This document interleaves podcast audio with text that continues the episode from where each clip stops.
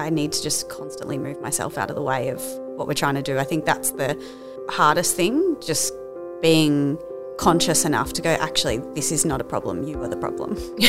oh my God. Oh, I'm going to print that one on a t shirt for you. this is not the problem. I am the problem.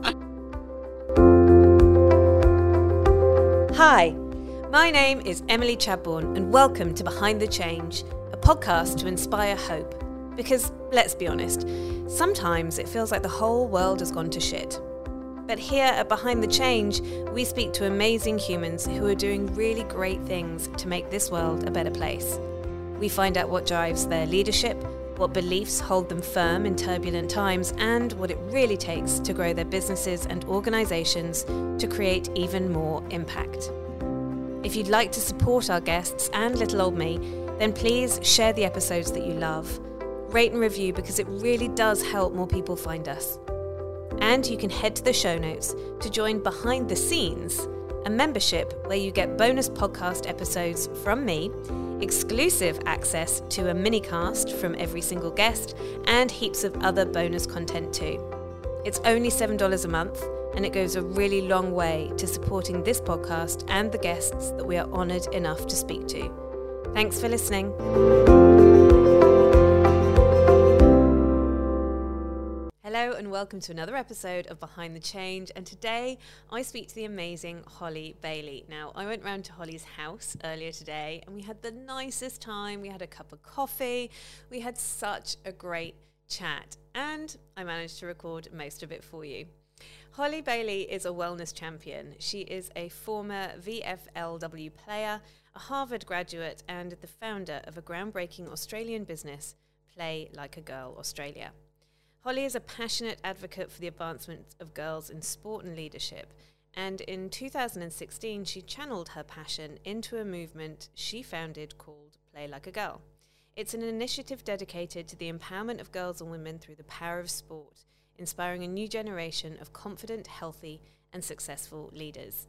Now, Holly and I spoke about a whole range of things. Number one, about the origins of Play Like a Girl, but also what it really takes to push your business forward how we need to dance between the masculine and the feminine, what it means to go all in, and how to get out of your own way.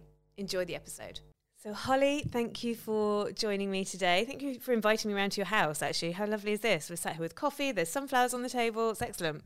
Oh, my pleasure. It's nice to be here, and I like the relaxed setting. It's really nice to have you here. Yeah, it's nice to do it in real life, isn't yeah, it? Oh God, I'm still in that sort of post-COVID haze. If I'm going to be honest, I'm like, if I can be in a physical room with someone, I'm going to do it. Same. I've even yeah. started, even if it's an interstate meeting, it's one that I would really want to meet them. I'm just like, I'll just come there and meet you because it's just so much better. Yeah, I can get on a plane now. Yeah. Okay, so let's start at the beginning. Tell me a little bit about Play Like a Girl, how it came about, like how you ended up running this business. For sure. So, Play Like a Girl was just a little idea, a little seed many years ago now, I guess, back in 2016 was, I think, along, like, as I reflect along the way, there were lots of little things that began to unravel within me that have now eventuated to what Play Like a Girl is. But when I first started it, it was, I really wanted to be able to give as many offers of support and resources and tools for girls in sport because there was so much stuff that I'd learned along the way that I'd never known about in the beginning or that I'd never had a conversation about. And there was so much to learn. And I thought, gosh, why aren't we having these conversations with girls in sport? So it might be things around just the stories that we tell ourselves and the things, the past, you know, memories and things that have happened that we bring into new teams or new situations and the way that we feel about ourselves and we're going specifically in competition, you know, going for a contest or outside of that and how we approach the game and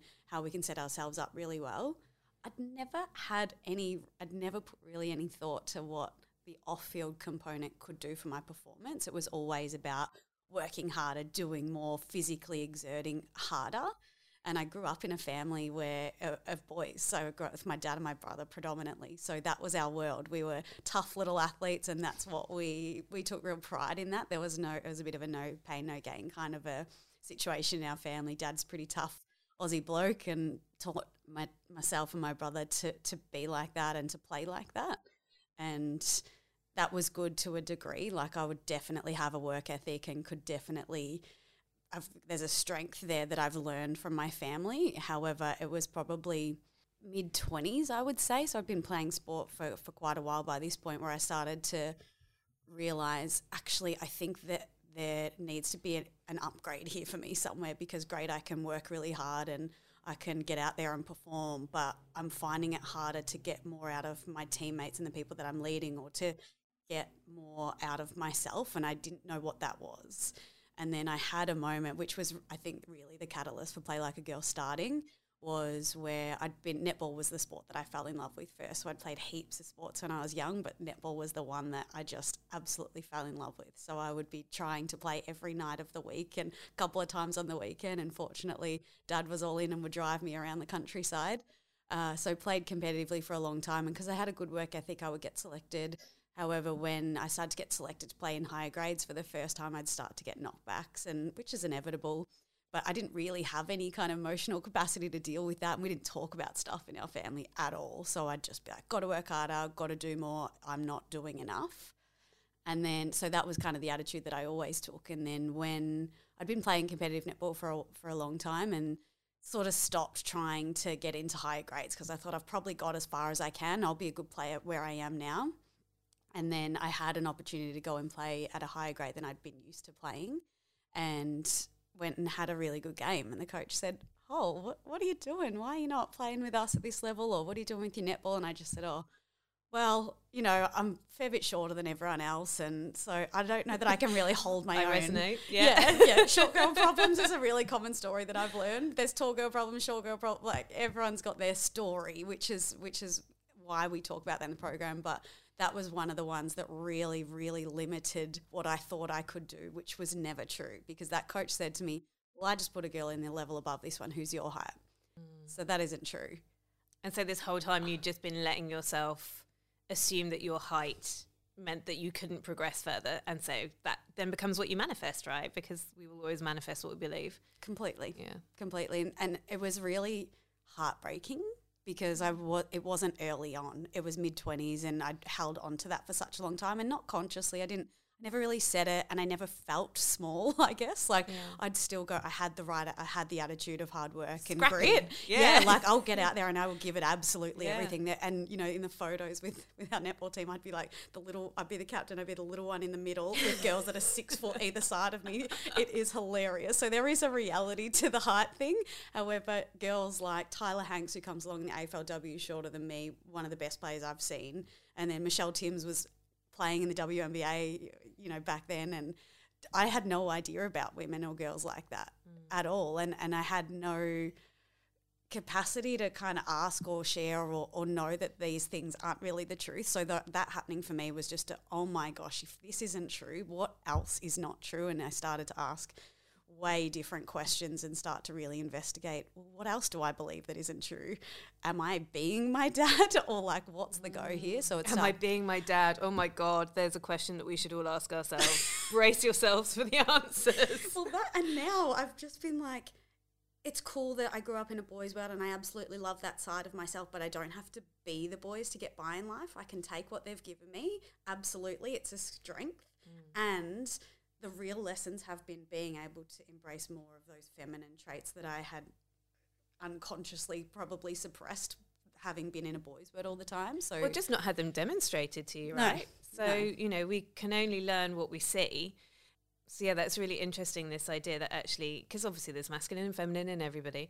This idea that you know you were given the masculine in bucket loads, and the missing component was actually that more feminine piece, that softer piece, that inclusive piece, that teamwork piece, and the self reflective piece of just like, well, actually, how am I, to use a masculine term, cock blocking myself here? totally. Yeah. Exactly. Yeah, that that's so true. And there the the softer skills are the harder ones now, which I just think is so funny. And they they've become the real life lessons. I don't have a problem getting out there and working hard, at, you know, and it works well in a business sense. But also there has to be the other side to even that out. Otherwise, it's just not sustainable, and I won't enjoy it.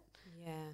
And then having those conversations around mas- masculine and feminine and whether I use that language or different language in a sports context is so relevant because it's a mas- tends to be a masculine environment where there's girls, so there has to find a way for girls to be girls in a boys' world, which is you know a really common story in a corporate sense too. So we we're getting a whole lot of opportunities to have the conversation, and we're telling stories often through sport, so it's engaging and interesting, and it's not you know telling men that they're doing things wrong or saying that we need to be you know, like them or not like them, or it's not about being against each other. It's about bringing together what we both have and the, the alignment or the marrying, I guess, of masculine feminine is where the real strength is. Yeah.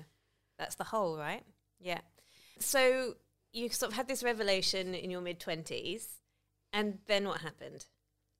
Well, I didn't know what to do with it, Em. Mm. I it was like, okay, well, I don't see maybe I don't see the world the way that I thought it is, and maybe that's not true.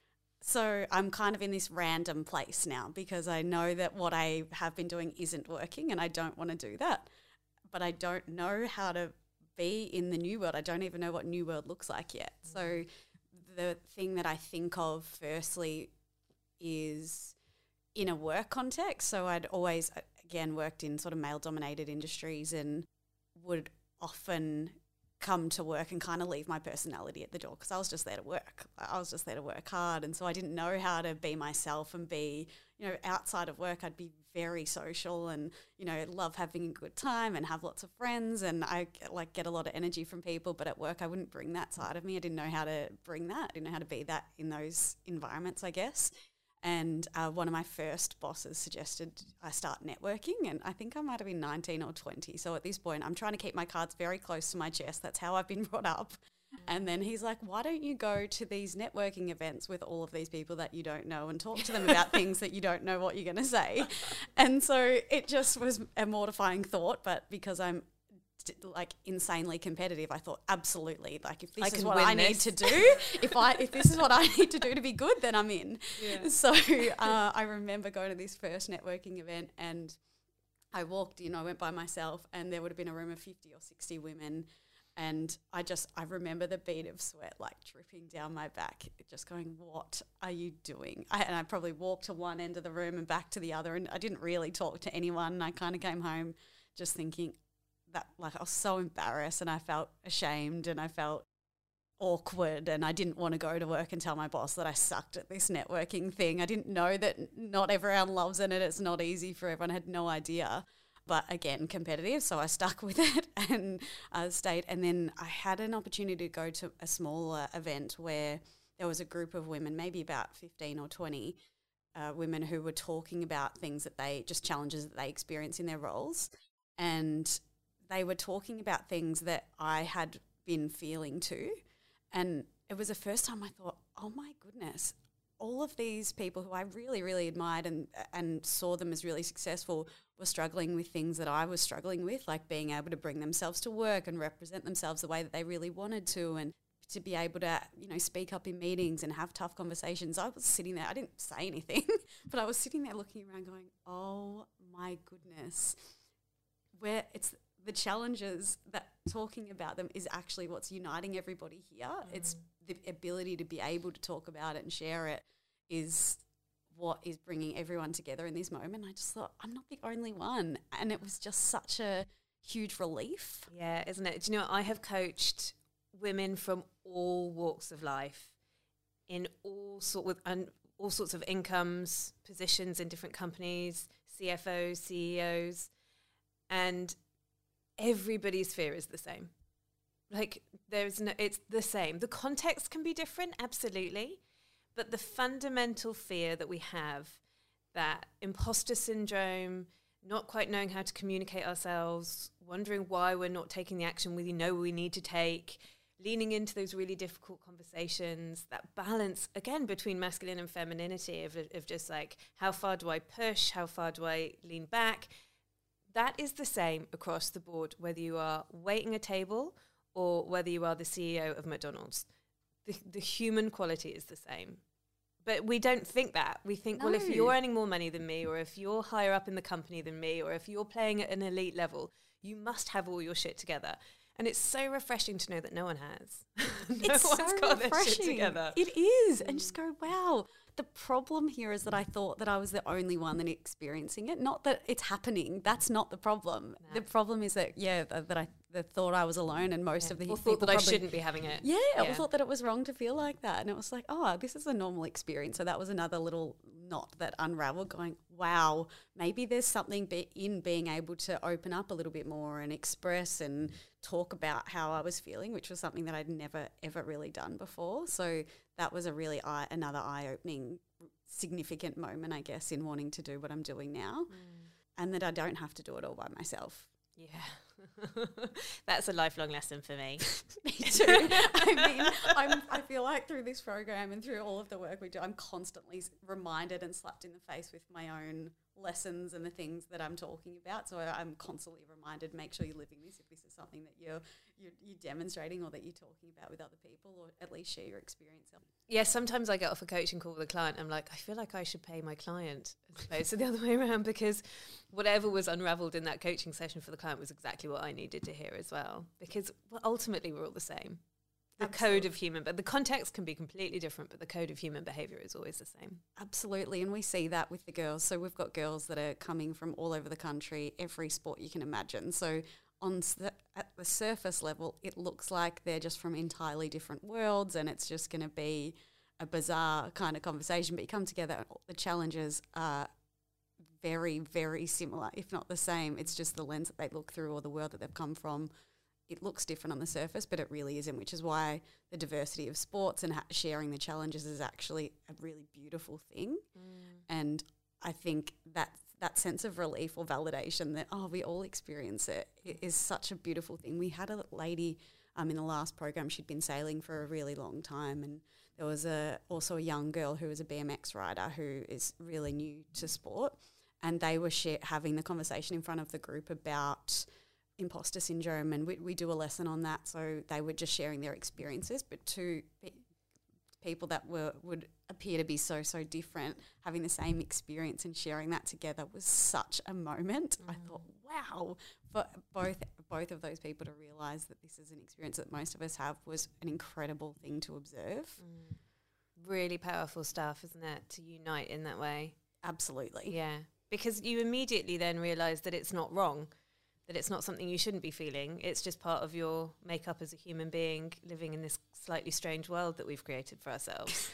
and, th- and that if it's okay to feel it, th- while it doesn't change the feeling necessarily, I guess the dominance of the feeling changes a little bit, which opens up space for you to start thinking about a different way that it could be.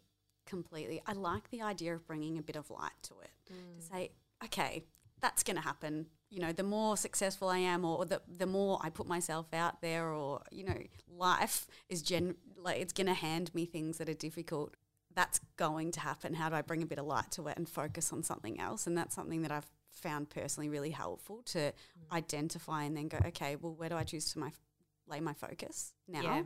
That was one of the most powerful personal development things I think that I learned really early on, especially in business, because I think I looked at people who were further ahead in business than me and I really coveted what they had because in my head I thought, well, once I get there, then I won't have this problem, this problem, this problem, this problem.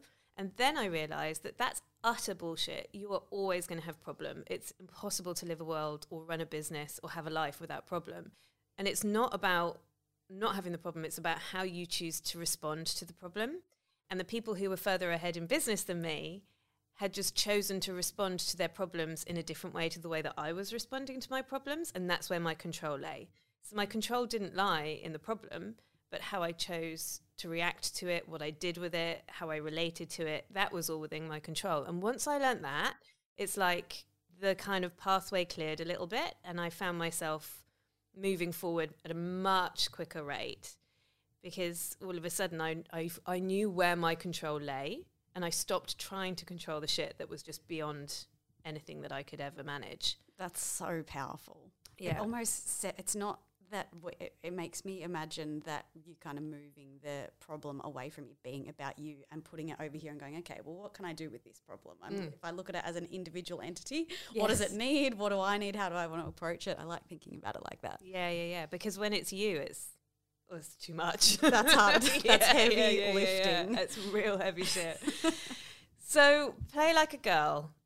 This started because you've come back to it a couple of times, haven't you? So it's obviously been germinating as a seed for a really long time. It has. How did it actually eventually come to fruition? Yeah. So uh, early on, when I'd first started, I was fortunate to, enough to have a good network in the sports space. So I would have the opportunity to run some workshops and teach some things that I'd been learning, everything that I'd started to want to learn about personal development and about myself. I thought, how can I put a sports lens on this and share it with the girls and see if it lands and let's test some stuff.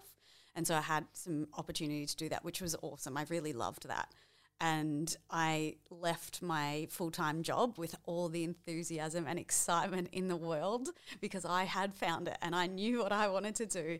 And I had a lot of energy for it and then realized, oh my gosh, I know nothing about running a business. I've never sold a thing. I don't know what marketing means. I have no uh, idea how to manage financial instability or be, you know be okay that it's going to be up and down. I didn't know any of those things, and uh, that was pretty scary for a little while. But the only thing I did know how to do was network, so I just networked all the time. So opportunities would open up, uh, but I did feel like I had a lot to learn. Mm. And at that time, I got I started playing VFLW myself, so that took up a little bit more time than I had to give, I guess. So I went back and worked in a small business for a couple of years or for about two years, but it was important that I made sure I was in the right place to learn what I wanted to learn. So mm. I went and worked at a law firm, uh, and they were a small boutique law firm, small business, and the principal he sat on the board of a sporting organisation, so it was kind of a nice fit. We could work remotely from anywhere. Uh, so I had flexibility in that. I could drive down to tra- footy training and get there by five and work in a cafe for a couple of hours before, so I'd miss the traffic, and it was just kind of ideal. Took on a couple of short term coaching roles through that period, and then it was probably about a year or maybe about six months before COVID, where one of the clubs who I'd done a little bit of work for, who I played for in one of my first years, wanted to develop a program, a leadership through sports program, and they said, "Would you would you like to design it for us? We, would love to have you do it." And I said, "Absolutely, I would love to do that." But sorry, something that I feel is important to mention. I absolutely thought that I had missed the boat on Play Like a Girl. Have you read Big Magic? Yes. I thought the idea had been given to me, and I didn't. I didn't take it, and I thought it had gone. Yeah, because somebody else is doing it. someone else now. is doing it. Yeah, I missed the boat. Yeah, yeah. and I had that sense. It, it, was still there, but I just thought I've missed it. I didn't mm. Have what it took at the time to be able to do it. Yeah, and so that's kind of always been there, but it never really left me. But I thought I've missed it. There's a lot of other initiatives out there, you know, empowering girls and women through sport and I just thought that yeah, I'd, I'd missed that. So mm. this opportunity came up with uh, to design a program. So I thought jumped at it. Absolutely, I've I've done enough to be able to pull something together. So started to design that, and then COVID happened, so we didn't get to roll it out. But it was the first time that I'd started to pull things together and thought, huh, this is I, I I've really I, I like this. I like what we're going to be able to deliver. And just at that time, I had a I went to a, a networking event. And there was a coach who was a leadership coach. He was speaking. I'd I've pretty much followed him around Melbourne. Everything that he speaks at or any courses he runs, I'm in. I, mm. I just really resonate with the way he, he teaches and he speaks. And when he spoke that day, I went. Uh, I'd gone to an event, and he, it was like he was talking direct to my heart. Have you ever had that experience yeah. when someone's on stage and I thought, he's talking to me. Yeah, How I'm only he person know? in the room. yeah. And so that happened, but it was all play like a girl, and I was still. I, I, I don't know where I was working at this point, but it was still it was play like a girl when he was talking about what leadership like what that would really look like for you and what that means. It was it was so there.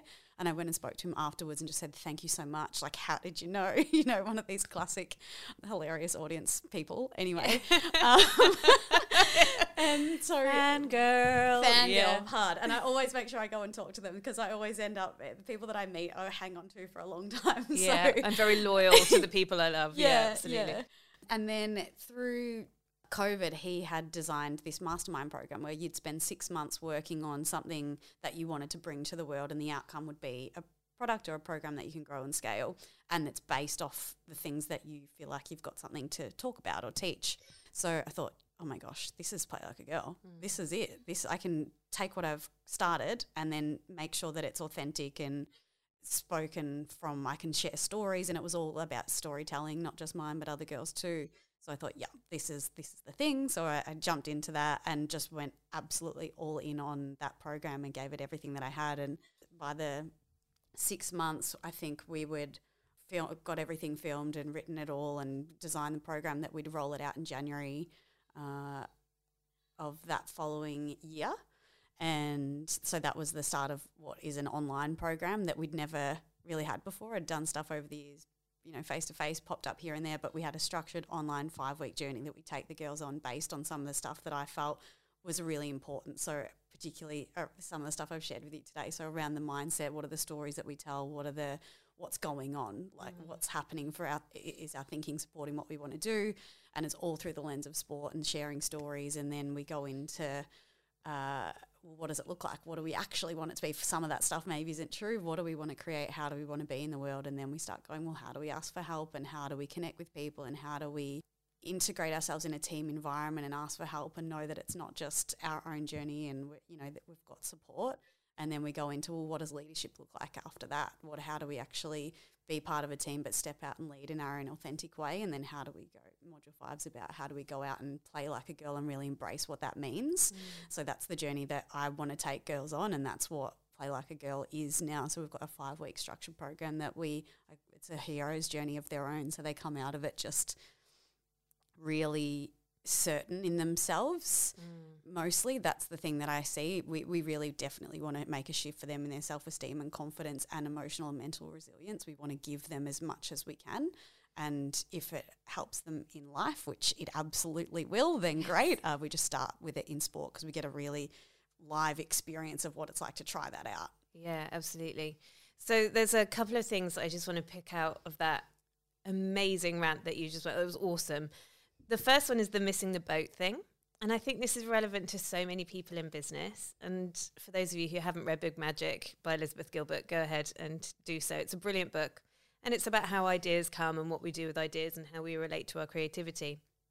And in it, she tells this story about when she was at a book signing for Eat, Pray, Love.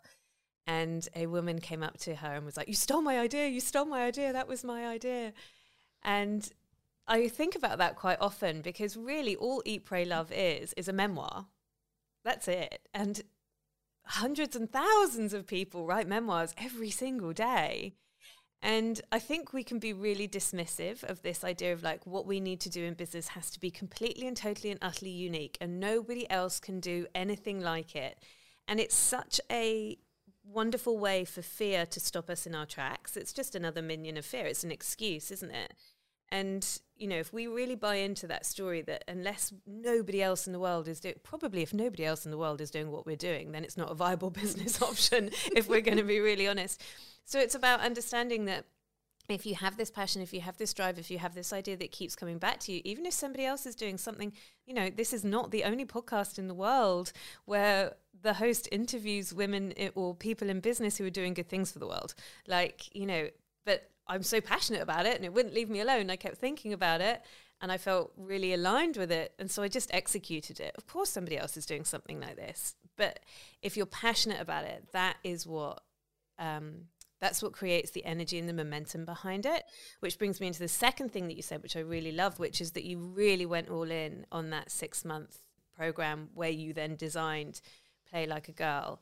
And I think in business, and this is why I think when people have real like mission behind their business and a real passion behind their business and their business isn't just oh how can I make money so I can have this particular lifestyle? When it means more than that when it's sort of bigger than us this idea of going all in it is just it's the way to get results. You can't tentatively be in business. You can't half-assed be in business. You can't today i don't really feel like it or i'm going to buy this program and i'm going to sit on the sidelines. I'm going to turn up to the coaching calls but i'm not really going to like really dig deep or self-reflect after the call. Like you have to be all in. You can't run onto the pitch and just kind of like give a kind of sloppy game and expect to have the gold at the end of it. But you really do. You have to go all in. Completely, completely agree. And as I reflect on that six months in that program, had I not, I wouldn't have the product that we have. It's a quality and it's got it, I mean, it took absolutely everything in me to do it. And I had to find myself putting things in place that made sure I had to take the next step. Mm. Because there were times where to go and do filming days or, or write, it was just a, it was hard. It felt very vulnerable. I'm sharing stories to start with. And it just, I'd never d- built a product of this. And, you know, we're filming a lot of, a lot of stuff. And it just, yeah, it really took everything. And had I not put myself under pressure to be able to be ready by a film day that was on a really short notice, I would never have done it. It wouldn't exist. It's one of the best strategies I have is to give myself very short time frames and to not think about saying yes. So I'll book in film days and not have a clue what I need to film for the Amplify container, which is my uh, membership site, which has a whole heap of pre-recorded content in there. And I'll book in my videographer, and you know that shit's not cheap, right? So I book it in, and then I just have to. Like, there's no option really. Absolutely. And the other part that that reminds me of is getting on stage and speaking has never been something that I saw myself doing or I have lo- there's times where I've gone on stage and been mute Yeah. and been so embarrassed like what it's taken to be able to stand up there and, and deliver now I find more joy in it and I, I mm. It, ha- it holds a purpose if I don't if I don't have the ability to do that play like girl doesn't exist because mm. no one knows about us. And so because the goal for us is about gender equality and to lead and liberate girls and women I have to be able to do those things that scare me or it doesn't come to life. So that as the driver just means that oh gosh, I'll put myself in as many uncomfortable situations because it means that that Yeah. Because Happens. it's bigger than us. yeah, Yeah. way way bigger. Yeah, Yeah. absolutely. Whereas if you're going up on stage for your own accolade or for your own validation or for your own money making business, and of course we all- we want all business to make money, but you know if that's your primary focus, yeah, absolutely, it become you have an existential crisis waiting in the wings before you go on, right? Yeah. Like that's petrifying. Whereas if it's the mission that powers you, which is why your why is always so important, right? It's just it's always got to be bigger than you. Definitely. So, b- talking of business, how do you monetize Play Like a Girl? Because uh, this is something I learned really early on in business, which is always market to your client and your uh, the paying client because your paying client might not be the client that you deliver to.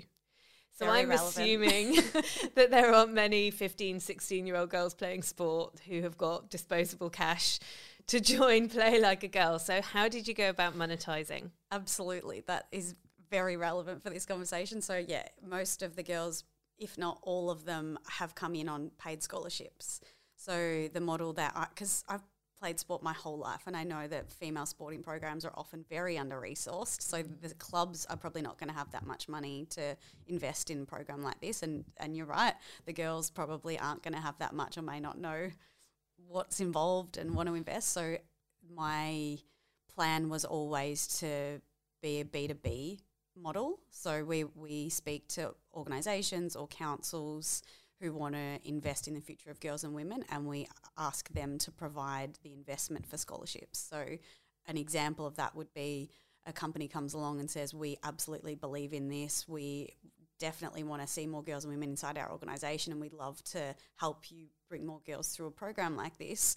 We'll provide 50 scholarships to girls for the next program or over the next year and then we, we can go out to schools or sporting associations and offer those scholarships to girls that would like to do something like this. So that's been the model because commercially that I need I'm commercially minded. I, I want to grow this into something that is really impactful and that needs money. Mm. So commercially I had to be smart about how we do that and I think because the mission's so strong we have had opportunities where we've had partner or where we have partners and they want to provide scholarships because they see what we're trying to do here. Uh, if I was not doing it that way, I don't think that it would be a viable business. Yeah. You said something really powerful there, which is you want to make impact, so you've got to make money. And I think a lot of mission based businesses miss that miss that step out because um and you know, part of being in business, it's a strong part of being in business is you've got to deal with your own money shit. And I see a lot of business owners with really purpose led, ethical business owners who really want to do good things for the world. But they're, again, the story that they're telling themselves is, well, if my business is to do good and I have an internal program that tells me that money is bad, then I can't really make money from my business. But if you want to make an impact in the world in which we currently live, under the conditions and the system that we currently live in, you've got to have money. You've got to work out how to make your business profitable, wildly profitable, if you want to make an impact with it. Absolutely. I couldn't Yeah. be doing it if we, if we didn't have money coming in. We want people, put more people to know about us, more girls to come in. That means that we need to spend more money on marketing or we need to have staff to help us facilitate programs. We want to develop the product. There's so much stuff that we need to be able to do and Mm-hmm. naturally and we want to make money and grow. Like that Yeah. that has to be part of it. Yeah, And I don't think I had that. I didn't have that mindset before. And, and now, what is helping me with that? Because, of course, I am encouraged to think bigger than I'm probably used to have thought. And having spending time, I've got some amazing mentors and advisory board that are saying, you need to think a little bit bigger. You need to, and I'll start taking them to meetings with me so I can see how they think and the kind of conversations they have, which are well beyond what I thought I would be asking or well beyond what I thought I could charge, what was possible for us. But now that I've got evidence that we can do that, it, it just opens me up to go, actually, it's okay to ask for ask for what you want, ask for what you need. You, you that you're doing something really purposeful that's good for all of us here, um, and it's okay to ask for for investment to do that. Yeah.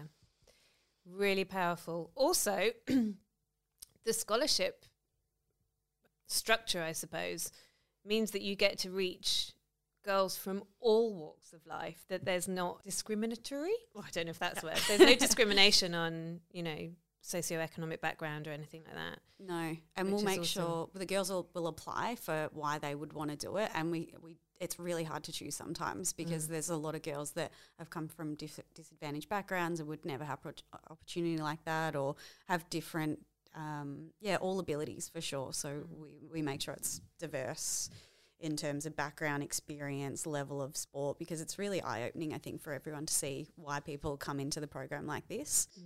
And yeah, to be able to give opportunities away like that is really special. Yeah. What's been your biggest business challenge to date? My biggest business challenge to date, it would definitely be the development of the product. That was the hard. That was really hard.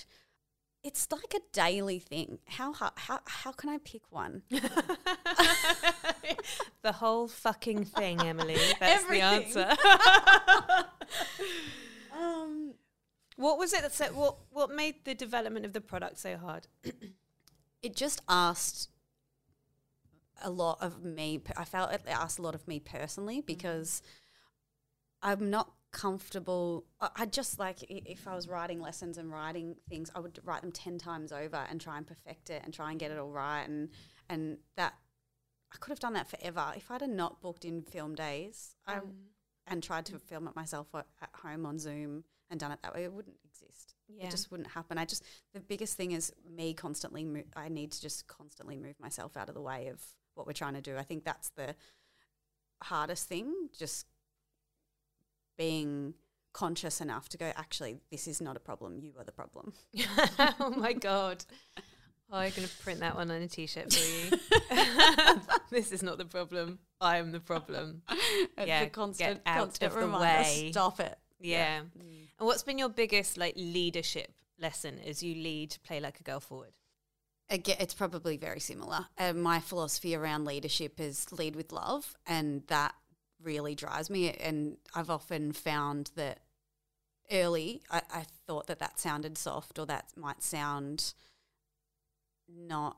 It, it wouldn't fit in these in a in a masculine world, or it wouldn't fit in a sport context. But for me, it's the most powerful thing because leading with love means that I can have a difficult conversation with someone if it's for, for a good you know if it needs to be had or you know give feedback because that's the thing that needs to happen or genuinely champion someone and just absolutely get around them which I love to do. So for me that's really powerful and just a constant reminder to to do that. Uh, but again it's just get out of the way because it's nothing about what I'm doing is about me and I have to constantly remind myself of that if I'm going to speak or if I'm playing a game or anything like that, my my reminder is it's not about you. Like just stop it. Your job is to go out there and get this done and that's it. Yeah. Oh, I needed to hear that. Thank you. um, who else would you like to have um, profiled on the podcast? Who's who should I speak to next, Holly? you should speak to Casey Benjamin at the Courage Project for Mhm. sure. and you should speak to a few other guests that I'll think of and come back to you. Okay, great. Send me the list. Great. In the meantime, I'll get hold of Casey Benjamin. Awesome. And how can we get around Play Like a Girl? How can people find more information? How can we follow you on socials? Yep, for sure. So we've got two more programs this year. One starts tonight, so we'll Mhm. start today. Uh, but you can find all the information at www.playlikeagirlaustralia.com, and that's the same for our Instagram, Facebook, LinkedIn, TikTok. Play Like a Girl Australia. Beautiful. Holly, you've been an absolute legend. Thank you so very much for having this conversation with me. I can't tell you how many gold nuggets I'm going to be taking home. So thank you. My pleasure. Thanks for having me. Awesome is Holly? I had such a lovely time having that conversation with her. She's such a champion. And if you want to know more about the initiative Play Like a Girl, then go ahead, check out the show notes. All of the links that you need are there. Holly is the most open and approachable and amazing woman, so go ahead and connect with her. Now, if you're a member of Behind the Scenes, then I have got something really exciting for you. Holly and I recorded a mini cast about trans people in sports. And also, we talked about gender fluidity, because obviously, play like a girl is a very binary term.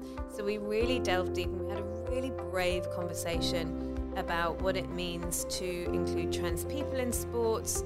Um, there's obviously quite a lot of controversy around that particular topic at the moment. So, Holly and I went deep on that, and we also talked about welcoming gender fluidity into the sports space. Really awesome conversation. So, if you are a member of Behind the Scenes, then you get access to that. If you want to know more about what Behind the Scenes is, how you can get involved, and what it entails, then head to the link in the show notes. Thank you very much for listening.